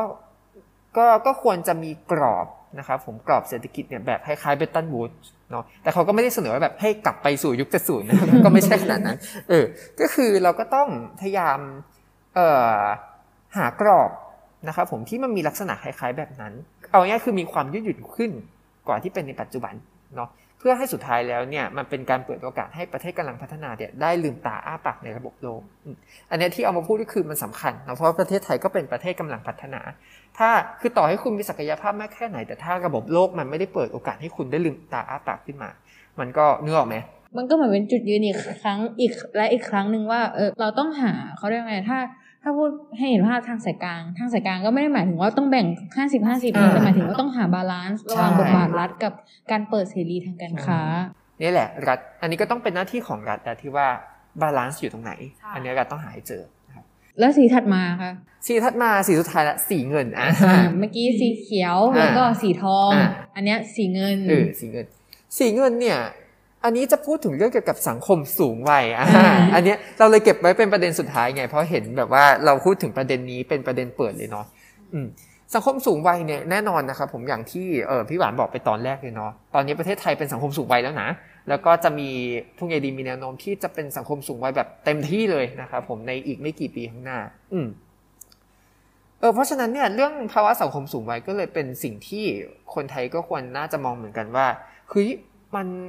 เราจะต้องมีการเปลี่ยนแปลงอะไรบ้างเพื่อรับมือกับตรงนี้เนาะแล้วก็เออมันเป็นปัญหาอย่างเดียวหรือเปล่า หรือเราสามารถมองตรงนี้เป็นโอกาสได้ด้วยเช่นกันนะครับ อาจารย์วีรยุทธ์เนี่ยเขาก็ได้บอกว่าโอเค สังคมสูงวัยมันก็เป็นอะไรที่น่าท้าทายแล้วก็เนาะชวนจับตามองอะว่ารัฐจะรับมือยังไงดี เพราะว่าถ้ารัฐควบคุมไม่ได้นี่ก็คือแย่เลยเนาะอืม แต่ยังไงก็ตามเนี่ย เราก็สามารถมองเป็นโอกาสได้เช่นกัน เพราะว่าแน่นอนในเมื่อสังคมที่มันมีผู้สูงอายุเยอะขึ้น สินค้าหรือบริการที่มันเกี่ยวข้องกับผู้สูงอายุเนี่ยก็จะเยอะขึ้นตามกันไปด้วย ไม่ว่าจะเป็นที่พักอาศัยระบบขนส่งนะครับผมหรือถ้าจะพูดเป็นแบบไฮเทคไฮเทคหน่อยก็คือ หุ่นยนต์ดูแลนะหรือแม้กระทั่งสิ่งที่เอ่อพูดดีๆมีอยู่แล้วนะครับผมอย่างเช่น ระบบประกันชีวิตเอ่อระบบเรื่องเกี่ยวกับอาหารการรักษาพยาบาลแล้วก็ยาเนี่ยถ้าสมมุติว่าเรารู้สึกว่า เราเล็งเห็นว่าเอสินค้าหรือบริการใด ๆ พวกนี้ เรามีศักยภาพพอที่จะเป็นผู้นำผู้นำได้ เออ ผู้นำในการผลิตสินค้าหรือบริการนั้นได้ แล้วก็หยิบแล้วก็ไปเลย แล้วก็ไปตรงนั้นเลย ก็คือเราสามารถชิปการผลิตสินค้าและบริการภายในประเทศจากเดิมที่อะโอเค เราอาจจะอย่างที่บอกเนาะเทรนโลกมีตั้งแต่สีเขียว สีเขียวใช่ไหมเราจะเน้นเรื่อง เราอาจจะไปทางนวัตกรรมที่มันเป็นเป็นมิตรกับสิ่งแวดล้อมมากขึ้นอะเราอาจจะหยิบเทรนที่เป็นสังคมสูงวัยชิปจากเดิมที่เป็นอุตสาหกรรมเนาะให้กลายมาเป็นแบบว่าเน้นเรื่องสังคมสูงวัยมากขึ้น อืมใช่ แล้วก็คือเอาเอาง่ายๆเลยก็คือเราเราหาทางไหนเจอเราก็ไปทางนั้นได้เลยเนาะประมาณนี้นะครับ แต่ยังไงก็ตามเนี่ยถึงแม้ว่าเราจะผลิตสินค้าและบริการเกี่ยวข้องกับผู้สูงอายุ ที่มีประสิทธิภาพ แล้วก็สามารถเป็นผู้นำโลกได้เนี่ยโอเค มันก็อาจจะช่วยยกระดับเศรษฐกิจของไทย แต่อีกสิ่งหนึ่งเลยที่มันขาดไปไม่ได้สำหรับสังคมผู้สูงอายุก็คือการงบประมาณแล้วก็ระบบสวัสดิการสำคัญจริง ๆ เพราะว่าถ้าไม่มีระบบสวัสดิการที่ครอบคลุมตรงนี้ก็ เราก็จะไม่สามารถดูแลผู้สูงอายุได้อย่างครอบคลุม อ่า แล้วทีนี้แน่นอนว่าเราต้องเข้าสู่สังคมสูงวัยแหละ แล้วทีนี้อย่างที่เปเปอร์บอกเนาะว่า ระบบสวัสดิการเป็นสิ่งสำคัญมาก ซึ่งเราจะเห็น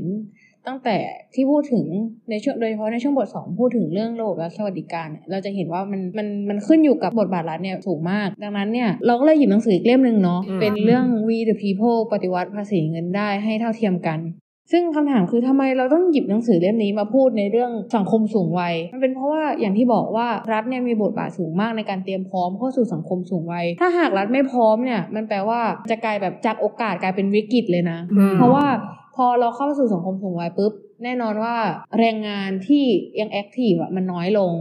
แล้วก็อีกอย่างหนึ่งคือที่เป็นปัญหาหลักคือภาษีอะ จะเก็บได้น้อยลงอืมดังนั้นเนี่ยเราก็เลยต้องมาตรวจดูระบบการจัดเก็บภาษีในประเทศเราว่าเอ่อมีประสิทธิภาพไหมหรือว่ามันสามารถเก็บได้อย่างครอบคลุมทั่วถึงไหม เพื่อเตรียมพร้อมเอ่อนโยบายทางการคลังเนาะก็คือเรื่องเก็บภาษีเนี่ยมันเป็นแบบเหมือนรายได้หลักของของรัฐบาล เพื่อให้รัฐบาลเอาเงินตรงนั้นนะมาพัฒนา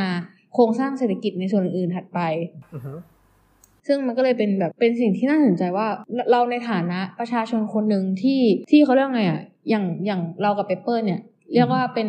แรงงานว่าที่แรงงานในอนาคตอืมเราต้องเป็นว่าที่คนเสียภาษีในยุคถัดไปอือฮึก็เลยต้องมาดูว่าระบบในนะในอนาคตข้างหน้าเนี่ย มันพร้อมให้เราสามารถแบบเราถ้าเราอยู่ใน aging society สังคมสูงวัย แต่เราต้องแบกภาระสูงมากเพราะว่า แน่นอนว่าเอ่อเด็กหนึ่งคนเนี่ยต้องดูแลผู้ใหญ่หลายคนในบ้าน ก็เลยเขาเรียกไงเหมือนเป็นการศึกษาเพื่อเพื่อให้เราเข้าใจภาพโลกในอนาคตที่เราจะไปสู่ภายในแบบสิบยี่สิบปีข้างหน้าอืมโอเค ก็นะก็เหมือนที่พี่ฝันพูดไปว่า ในเมื่อสังคมเราจะเข้าสู่สังคมสูงวัยแล้วเนี่ย ก็ อาจจะต้องมีการเปลี่ยนแปลงเรื่องเกี่ยวกับการจัดเก็บภาษีนะครับผมอืมเพื่อให้มันสอดคล้องกับภาวะสังคมสูงวัยแต่ก่อนที่จะไปถึงจุดนั้นเนี่ยเราอาจจะต้องมาดูก่อนว่าเออภาษีในปัจจุบันเนี้ยเออรัฐบาลไทยเก็บอย่างไรนะครับผมมีการเก็บอย่างไรบ้างเพราะว่าเชื่อเลยว่าท่านผู้ฟังหลายๆ คนอาจจะยังไม่เคยเสียภาษีอ่าอาจจะยังไม่รู้ว่าต้องเก็บอะไรยังไงเท่าไหร่บ้างนะครับเออหนังสือเล่มนี้เนี่ยเขาจะเมนชั่นถึงภาษีเงินได้บุคคลธรรมดาเนาะ มันก็จะเป็นภาษีที่เก็บจากรายได้ของเราอะครับผมอืมซึ่งเอ่อตามกฎหมายแล้วเนี่ยในมาตรา 40 นะครับผมเขาก็จะกำหนดผู้งดีแหล่งเงินได้ 8 แหล่งด้วยกันเขาก็จะแบ่งประเภทเงินได้เป็น 8 แหล่งเนาะสิ่งที่เราต้องทำก็คืออะไรอะเราก็ไปลิสต์มานะว่าในเงินได้ประเภทที่ 1 เราได้เงินได้ต่อปีนะเท่าไหร่ แล้วก็ประเภทที่ 2 เท่าไหร่ 3 เท่าไหร่อย่างเงี้ยไปเรื่อยๆจนถึงประเภทประเภทที่ 8 แล้วก็เงินได้แต่ละประเภทเนี่ยมันก็จะมีผู้งดีเอ่ออัตราเนาะในการหักค่าใช้จ่ายนะครับผมที่แตกต่างกันออกไปด้วยนะแต่ละแต่ละหมวดเนี่ยจะมีอัตราในการหักค่าใช้จ่ายที่ไม่เหมือนกัน ซึ่งมันก็จะแบ่งเป็นอีกเนาะสมมติว่าอืมสมมติสมมติว่าเราเนี่ย โตแล้วแล้วก็มีเงินเดือนสมมติว่ามันเงินเดือนเป็นรายได้ต่อปีเนี่ยแสนสองฮะแต่ว่าแต่ว่าเราบังเอิญมีลูก เออ สมมติว่ามีลูก ก็จะต้องหักค่าใช้จ่ายไปด้วยเพราะว่าเราเลี้ยงลูกด้วยใช่แบบมันใช่มันก็คือเหมือนแบบเป็นเหมือนการการหักค่าใช้จ่ายที่เกิดขึ้นจริงที่ว่าเราไม่สามารถมีเงินเดือนแล้วเราจะสมมติว่าเรามีเงินเดือนแสนสองเนี่ยแต่ถ้าเราจะหักเราหมดเลยอะเราก็ไม่ได้ไงเพราะว่าคนเราต้องก็ต้องมีค่าใช้จ่ายเนาะเออต้องมันต้องมีค่ากินค่าอยู่ค่าเลี้ยงดูอืมเนาะเพราะฉะนั้นนั่นแหละอันนี้ก็คือเหตุผลของการหักค่าใช้จ่าย แต่ว่าเงินได้แต่ละประเภทเนี่ยมันก็จะมีเรทในการหักค่าใช้จ่ายที่ต่างกันออกไปเหมือนอืมเหมือนที่บอกตะกี้นี้เนาะ ก็นั่นแหละหักไปตามแต่ละประเภทนะครับพอหักแล้วปุ๊บเราก็จะได้เงินนับแปดก้อนมาที่เหลือจากการหัก แล้วก็เอาไอ้แปดก้อนนี้มารวมกันใช่ไหมครับผมนะอืมแล้วก็สุดท้ายแล้วเนี่ยหักด้วยค่าลดหย่อนอ่าอืมเพราะฉะนั้นเราจะเห็นแล้วว่ามันจะมี 2 ประเด็นใหญ่ๆเนาะกว่าที่เราจะมาเอ่อได้เงินได้ที่จะเอาไปคิดภาษีได้เนี่ยก็คืออมเรื่องเกี่ยวกับการหักค่าใช้จ่าย แล้วก็การหักค่าลดหย่อน ซึ่งเดี๋ยวอันนี้ประเด็นนี้พี่หวานอาจจะต้องพูดต่อไป ซึ่งก็อย่างที่บอกเนาะคือเราจะเห็นภาพคร่าวๆแล้วว่าระบบการเก็บภาษีในไทยเนี่ยหนึ่งคือโอเค คุณต้องคิดเงินได้ทั้งหมดก็จริง แต่ว่าเราจะมีการลดหย่อนทั้งการหักค่าใช้จ่ายที่คุณต้องใช้ในชีวิตจริง แล้วก็หักอีกทีนึงก็คือเป็นการเขาเรียกว่าการลดหย่อนภาษีซึ่งการลดหย่อนเนี่ยก็จากงานวิจัยเขาก็ชี้ว่ามันยังมีช่องโหว่อยู่ที่อืมทำให้ รัฐเสียประโยชน์ทั้งที่แบบเขาเรียกไงอะจากงานวิจัยเขาใช้ประมาณว่า เมื่อรัฐไทยใจดีเกินไป คือมันก็เหมือนให้ภาพว่าเหมือนเราลดหย่อนมันหย่อนเกินไปหรือเปล่า อืมซึ่งถ้าเราอะเหมือนแบบปรับการลดหย่อนเนี้ยให้มันแบบให้มันน้อยลงอะมันอาจจะอืมทำให้รัฐเนี่ยสามารถเก็บภาษีได้มากขึ้น แล้วก็เกิดความเป็นธรรมในการเก็บภาษีได้มากขึ้น เพราะว่าช่องโหว่ทางการลดหย่อนเนี่ยกับการหักค่าใช้จ่ายเนี่ยเอ่อ ในหนังสือเล่มเนี้ยก็ชี้ไปประมาณว่า อันนี้เป็นการสรุปคร่าวๆนะคะ จากภาพรวมคือ คนที่ใช้สิทธิ์ลดหย่อนเนี่ยส่วนมากแล้วจะเป็นกลุ่มคนที่มีรายได้สูง แล้วก็เป็นกลุ่มที่เป็นเหมือนแบบว่าเอ่อลดหย่อนเนื่องจากว่าเอาไปลงทุนแล้วก็เหมือนแบบการแบบการได้รายได้มาจากการลงทุนแล้วก็แหล่งทรัพย์สินอือฮึพวกทั้งอสังหาริมทรัพย์อะไรเงี้ยอือฮึจะทำให้เหมือนแบบมันเหมือนยังเป็นช่องโหว่ที่ไม่น้อยที่ครับรัฐควรจัดการกับเรื่องนี้ เขาก็เลย นำเสนอแนวทางแล้วกัน เพราะว่าครับมั่นใจว่าภาพรวมภาษีเนี่ยทุกคนน่าจะเห็นภาพคร่าวๆแล้วว่าเออมันเหมือนแบบโอเค จริงอยู่ว่าไทยเราเก็บอัตราภาษีในแบบก้าวหน้าเนาะก็คือเหมือนแบบยิ่งมีรายได้เยอะก็ยิ่งเก็บภาษีเยอะขึ้นอือฮึแต่ว่าในขณะเดียวกันอะปัญหามันอยู่ตรงที่ช่วงการลดหย่อนกับการหักค่าใช้จ่ายที่มันรู้สึกว่ามันหย่อนเกินไป ดังนั้นเนี่ยเอ่องานวิจัยหรือว่าหนังสือเล่มเนี้ยเขาก็นำเสนอแนวทางการปฏิรูปการจัดเก็บภาษี 5 แนวทาง ซึ่ง เราจะพูดคร่าวๆเกี่ยวกับ2แนวทางแรกเนาะเพราะว่า2แนวทางแรกเนี่ยเป็นการพูดถึงการลดหย่อนภาษีสำหรับการลงทุน LTF หรือว่าเออเป็นการลงทุนระยะยาวเนาะซึ่งในปัจจุบันเนี่ยสิทธิประโยชน์จากการลงทุน LTF เนี่ยมันถูกยกเลิกไปตั้งแต่ปี 2562 ก็คือปลายปีเนาะ31ธันวาคม62 แล้วก็มีกองทุนใหม่เป็นกองทุนเพื่อการออม Super Savings Fund ซึ่งมาทดแทนในปี 2563 มีการลดหย่อน 30%แล้วก็ไม่เกิน 200,000 บาท อันนี้ก็ยังเป็นเหมือนแบบว่าเป็นเขาเรียกไงอย่างที่เห็นคือมาตรการเรื่องการเก็บภาษีในเรื่องการลงทุนเนี่ยก็เหมือนรัฐก็เริ่มมีการปรับตัวมากขึ้นเนาะอือฮึเพราะว่าถ้าดูจากแนวทางการเสนอสองแนวทางเนี่ยแนวทางแรกของของหนังสือเล่มนี้บอกว่าให้เปลี่ยนมาตรการลดหย่อนภาษีสำหรับ LTF เนี่ยให้กลายเป็นการให้เครดิตภาษีอืมแล้วก็แบบที่สองเนี่ยปรับลดเพดานการการลดหย่อนสำหรับ LTF เนี่ยให้เหลือแค่สิบเปอร์เซ็นอืม ซึ่งเราจะเห็นว่าการลดหย่อนสำหรับการซื้อ LTF เนี่ย คนส่วนใหญ่ที่แบบที่ใช้สิทธิ์ในการลดหย่อนจริง ๆอะ่ะอือฮึใช้ไม่เกิน 10%นะอืมเพราะว่าถ้าพูดง่ายๆ คือผู้ใช้สิทธิ์ลดหย่อนสำหรับการซื้อ LTF เนี่ย ส่วนใหญ่ก็คือจำนวน 60%อะอืมมาใช้ในการลดหย่อนแค่ 10%จากแบบจากภาษีตัวเองอะ่ะอือฮึซึ่ง 40%ที่เหลือก็คือแน่นอนว่าต้องเป็นกลุ่มคนรวยไงอืม ทางคนเขียนเนี่ยทีมวิจัยเขาก็เลยบอกว่าดังนั้นเนี่ยการปรับลดเพดานภาษี การหักค่าลดหย่อนสำหรับการซื้อ LTF ให้เหลือ 10%โดยที่ไม่เปลี่ยนแปลงเพดานตัวเงินจาก 5 0 0แสนอะมันก็จะเป็นแบบว่าเหมือนยังคงแรงจูงใจไว้อยู่ ซึ่งเราจะเห็นว่าปัญหาที่เกิดขึ้นสำหรับในช่วงที่มี LTF อะเพดานเงินอะอยู่ที่ 5 0 0แสนแต่พอมี S S F อะมีอันนี้เขาปรับเหลือแค่ 2 0 0แสนก็จะเห็นว่ามันเป็นเหมือนแบบ การก้าวหน้าทางการเก็บภาษีอือฮึอีกแง่มุมหนึ่งที่ยังต้องมีการศึกษาต่อไปเนาะเพราะว่าอือฮึแต่ว่าหนังสือเล่มเนี้ยมันเขาเรียกว่าไงอะเหมือนเป็นการศึกษาที่ที่นานแล้วอืมแต่ทีนี้ที่น่าสนใจคืออีก 3 แนวทางที่เหลือ อย่างที่บอกว่าภาพรวมการเก็บภาษีในไทยเนี่ยคือการเก็บภาษีอัตราก้าวหน้าเรามาถูกทางแล้วแต่ว่าแต่ว่าเรื่องการลดหย่อนหรือการหักค่าใช้จ่ายยังยังเขาเรียกว่ายังมีช่องโหว่อยู่อืมซึ่ง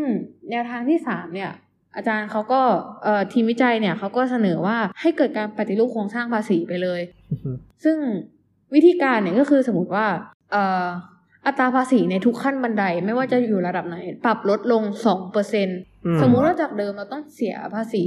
15%ใช่ไหมจากอืมภาษีเงินได้ที่เราประเมินแล้วอะก็เหลือจากเหลือจาก 15 กลายเป็น 13อืมแต่สิทธิการลดหย่อนทั้งหมดอะทุกประเภทอะถูกยกเลิกหมดยกเว้นในหมวดเฉพาะส่วนบุคคลและครอบครัวอือฮึซึ่งไอ้การลดหย่อนของบุคคลกับครอบครัว ก็อย่างที่บอกก็คือสมมติว่าเรามีลูกต้องเลี้ยงหรือว่าเรามีอะไรเงี้ยอือฮึเรามีผู้ใหญ่ในบ้านเงี้ยอันนั้นก็คือยัง ยังหักไปอยู่ เพราะว่าจะเห็นว่าเออมันเป็นการหักที่เป็นธรรมแต่ว่าการลดหย่อนแบบที่เป็นสิทธิพิเศษอย่างการลงทุนอะไรเงี้ยก็จะไม่ได้รับสิทธินั้นอีกแล้ว ซึ่งผลที่ได้จากการปฏิรูปโครงสร้างภาษีแบบนี้มันทำให้เหมือนฐานภาษีกว้างขึ้น เพราะว่าพวกภาษีที่เราจะเก็บได้จากการลงทุนมันมันก็มันก็ยังกลับมาอยู่ในระบบแล้ว ซึ่ง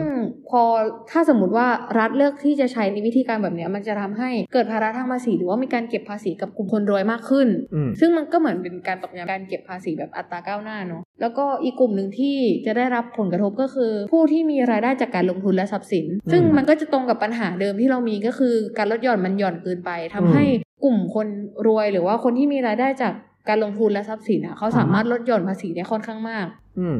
ซึ่งจะเราจะเห็นว่าอ่าถ้าสมมุติว่าเราเหมือนแบบอ่าถ้าพูดกลุ่มเป้าหมายในการใช้วิธีการแบบนี้ก็คือคนรวยกับคนที่มีเงินลงทุนเนาะคำถามคือแล้วเราจะทำยังไงให้เขาแบบยินดีกับเขาเรียกไงอะเต็มใจกับการเสียภาษีอืมคำตอบคือ ก็อย่างที่บอกว่าเราปรับลดอัตราการเสียภาษีลงสองเปอร์เซ็นต์อืมมันทำให้มันเหมือนมีการ balance กันอืมระหว่างว่าใช่โอเค คุณจะไม่ได้สิทธิ์การลดหย่อนแล้วนะ แต่ว่าคุณจะได้การชดเชยด้วยการลดอัตราภาษี อืม อะแล้วก็วิธีถัดมาก็คือวิธีการที่สี่นะคะ ก็คือการลดเพดานสัดส่วนการหักค่าใช้จ่ายสำหรับคนที่มีเงินเดือนจากมาตราที่ 40 วงเล็บ 6 7 8 ซึ่งวงเล็บ 6 7 8 เนี่ย ก็คือ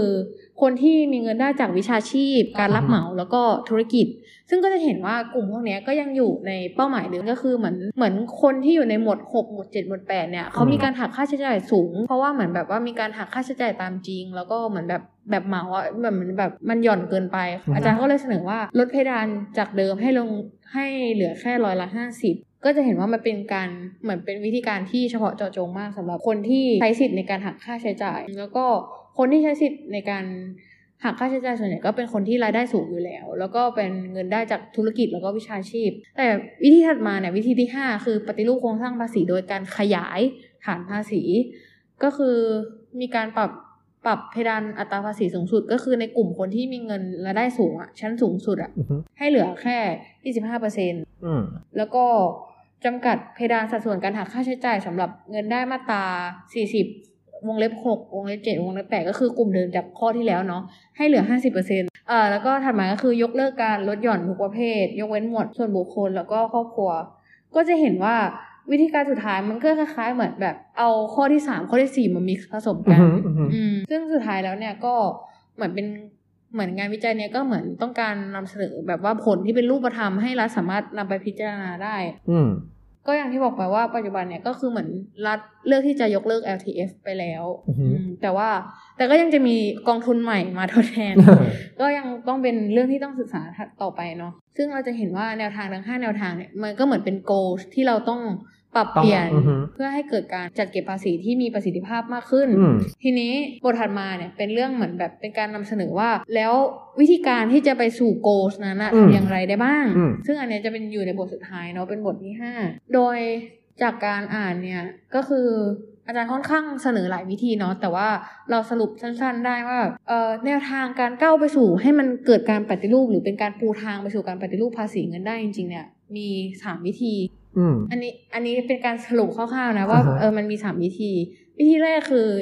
เราจะเห็นว่าแนวทางที่อาจารย์เสนอเนี่ยมันคือทำยังไงก็ได้ให้การจัดเก็บภาษีที่เรามีอยู่มันมีประสิทธิภาพมากขึ้นอืมเราจะเห็นว่าการปฏิรูปที่อาจารย์เสนอเอ่อที่ทีมวิจัยเสนอเนี่ย มันก็คือเหมือนคุณมาถูกทางแล้วนะ แต่ว่าคุณลดหย่อนเกินไป ดังนั้นอะคุณควรปรับการลดหย่อนให้มันให้มันตึงขึ้นอะอืมอย่างน้อยให้มันมีประสิทธิภาพมากขึ้น วิธีการที่สองเนี่ย อาจารย์เขาเสนอว่ามีการขยายการเก็บภาษีให้มันกว้างขึ้นอืมซึ่งภาพรวมของการจัดเก็บภาษีในไทยเนี่ยเราจะเห็นว่ามันจะมีช่องโหว่ที่ทำให้คนไม่สามารถเอ่อที่ทำให้คนเขาเรียกว่าไงเลี่ยงการจ่ายภาษีได้อือฮึเช่นสมมติว่าเอ่อ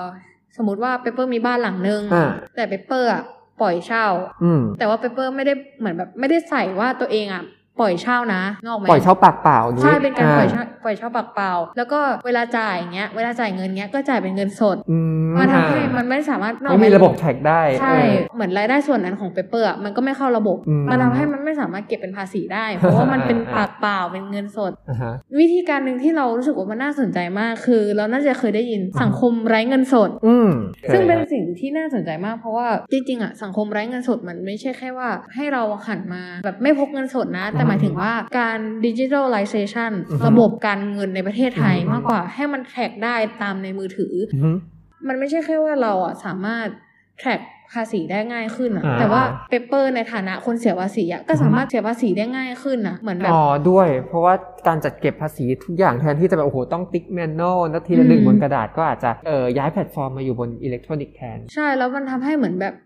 มันเหมือนมันเกิดความโปร่งใสในระบบการจัดเก็บภาษีอะอืมเปเปอร์ก็สามารถตรวจสอบได้ว่า ตัวเองต้องเสียภาษีอะไรบ้างอืมแล้วก็คนที่เป็นคนภาครัฐเองอะก็สามารถตรวจสอบได้ว่าเปเปอร์เสียภาษีครบไหมอ่ามัมันเหมือนเป็นมันเหมือนความโปร่งใสทั้งระบบอืมอืมซึ่งมันจะช่วยอุดช่องโหว่ในการเลี่ยงภาษีได้อย่างที่บออืกอฮึไป ส่วนวิธีการสุดท้ายวิธีการที่3เนี่ยก็น่าจะเกรินไปแล้วก็คือ สร้างความมั่นใจให้ภาคเอกชน แล้วก็ประชาชนมั่นใจว่า ระบบภาษีที่เราต้องการจะปฏิรูปให้มันพัฒนาขึ้นเนี่ยมันมีความเป็นธรรมนะเออเพราะว่าปัญหาที่เกิดขึ้นในปัจจุบันเนี่ยอย่างที่บอกโอเค มันอัตราก้าวหน้า แต่มันลดหย่อนเยอะค่อนข้างเยอะอืมมันทำให้ความเป็นธรรมเออเขาเรียกอะไรหนังสือเล่มนี้เขาใช้คำว่าเอ่อความเป็นธรรมในแนวนอนอือฮึอือฮึความเป็นธรรมในแนวนอนเนี่ยมันคืออะไร มันก็คือการที่สมมติว่าเปเปอร์ได้เงินเดือนต่อต่อเดือนสองหมื่นอ่าฮะเราก็ได้สองหมื่นอ่าฮะแต่สองหมื่นเนี่ยเรามาจากเอ่อเป็นบริษัทโดยตรงอือฮึแต่เปเปอร์อะจริง ๆอะได้มาจากค่าจ้างหมื่นห้าอ่าฮะแต่อีกห้าพันอะเปเปอร์มาจากการลงทุนอ่าซึ่งพอเปเปอร์ได้มาจากการลงทุนปุ๊บไอ้ห้าพันส่วนนั้นอะ ก็หนีไม่หายได้ใช่เลี่ยงได้มันก็อะไรได้ มันก็เหมือนแบบว่าได้การลดหย่อนจากการอ่าฮะลงทุนใช่ไหมอือฮึทำให้พอเราต้องคิดปลายปีอะกลายเป็นอืมว่าเงินเดือนเปเปอร์คือแค่หมื่นห้าใช่แต่ของเราอะโดนสองหมื่นเต็มเต็มๆเออเนี่ยแหละคือความที่แบบมันควาไม่ได้เท่าเทียมกันเนาะใช่ก็เลยมันก็เลยไม่มีความไม่เป็นธรรมเกิดขึ้นดังนั้นเนี่ยการปฏิรูปภาษีเนี่ยเราต้องทำให้ประชาชนมั่นใจว่า มันจะไม่มีการเลือกปฏิบัติอย่างที่เกิดขึ้นจากการลดหย่อนอืมที่มันลดหย่อนค่อนข้างเยอะเกินอ่าฮะอืมก็ สรุปจากหนังสือเล่มเนี้ยก็เหมือนเป็นการให้เห็นภาพรวมว่า จริง ๆ ประเทศไทยมาถูกทางแล้ว แต่ว่าอืมเราไปได้อีกไปได้อีกอืมใช่เพราะในหนังสือเขาก็บอกเลยนะว่าไทยมีศักยภาพพอด้วยอืมใช่เหมือนหนังสือเขาพอจะรู้เลยว่าไทยทำได้ แต่ก็ต้องไปมากกว่านี้ ใช่ ก็อย่างอย่างที่บอกคือแนวทางก็มีสามทางเนาะก็คืออุดช่องโหว่จากในระบบ แล้วก็พยายามดิจิทัลเอ่อดิจิทัลไลเซชันระบบการเก็บภาษีอือฮึแล้วก็ ทำให้ภาคประชาชนเนี่ยมั่นใจว่าเรากำลังจะไปสู่ระบบภาษีที่มีความเป็นธรรมมากขึ้นอืมอืมประมาณนี้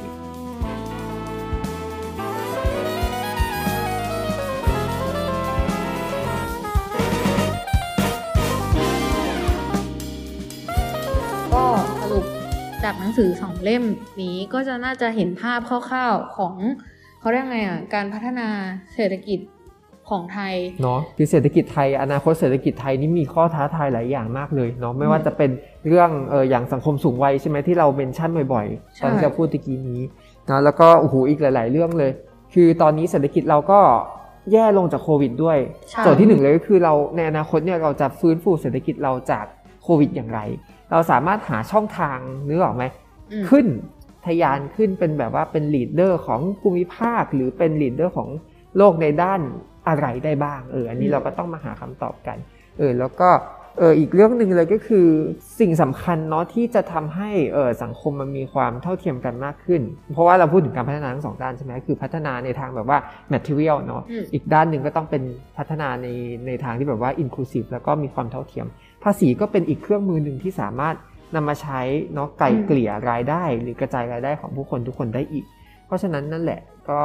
ก็ยังเป็นโจทย์ถัดไปที่เราต้องติดตามอืมเพราะงั้นเนี่ยก็อยากสรุปจากเหมือนเรียกว่าไงเป็นการถอดบทเรียนจากหนังสือสองเล่มนี้เนาะอืมในฐานะที่เราเป็นผู้อ่านอืมเราจะเห็นว่าเราในฐานะผู้อ่านเนี่ยเราเป็นประชาชนคนหนึ่งในระบบเศรษฐกิจในไทยเออละกันอือฮะเพราะงั้นเนี่ยมันมันเหมือนเป็นการตอกย้ำอีกทีนึงว่า เรื่องของเศรษฐกิจเนี่ยเป็นเป็นเรื่องที่สำคัญที่ที่เราไม่ควรปล่อยให้มันเป็นหน้าที่ของเขาเรียกไงคนที่มีอำนาจที่เป็นบทบาทรัฐทำอยู่เพียงคนเดียวอืมไม่ควรเป็นหน้าที่ของนักเศรษฐศาสตร์ ใช่ไม่ใช่ใช่ เราควรแบบทำความเข้าใจกับระบบเศรษฐกิจที่มันอยู่รอบตัวเรา เพราะว่ามันใกล้ตัวกว่าที่คิดเนาะอย่างที่เห็นอะอะถ้าเราพูดถึงสังคมสูงวัยเราจะนึกไม่เห็นอะนึกภาพไม่เห็นเลยว่ามันมันเป็นคอนเซิร์นหรือว่ามันเป็นประเด็นที่ ที่เราควรคิดขนาดไหนน่ากลัวยังไงเพราะว่าอืมอย่างเราเปเปอร์อะก็อย่างที่บอกก็คือยังไม่เข้าสู่ตลาดแรงงานเลยเป็นแค่ว่าที่อย่างเงี้ยแต่ว่าใช่แต่ว่าพอเราเข้าสู่ตลาดแรงงานปุ๊บจะตอนนั้นหนาวตอนนั้นไทยเข้าสู่สังคมสูงวัยแล้วพูดถาแล้มวจะว่าหนาวอ่าถามว่าใครเป็นเหมือนแบบคน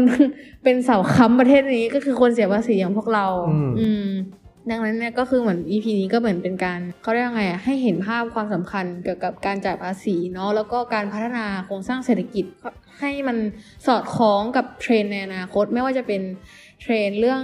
เอ่อนวัตกรรมเกี่ยวกับสีเขียว หรือว่าหรือว่าสังคมสูงวัยเนาะอืมอืมก็สำหรับ podcast Book of the Way นะครับตอนนี้เป็น EP ที่ 4 ก็ขอจบไว้เท่านี้นะคะ ครับผม ขอบคุณค่ะ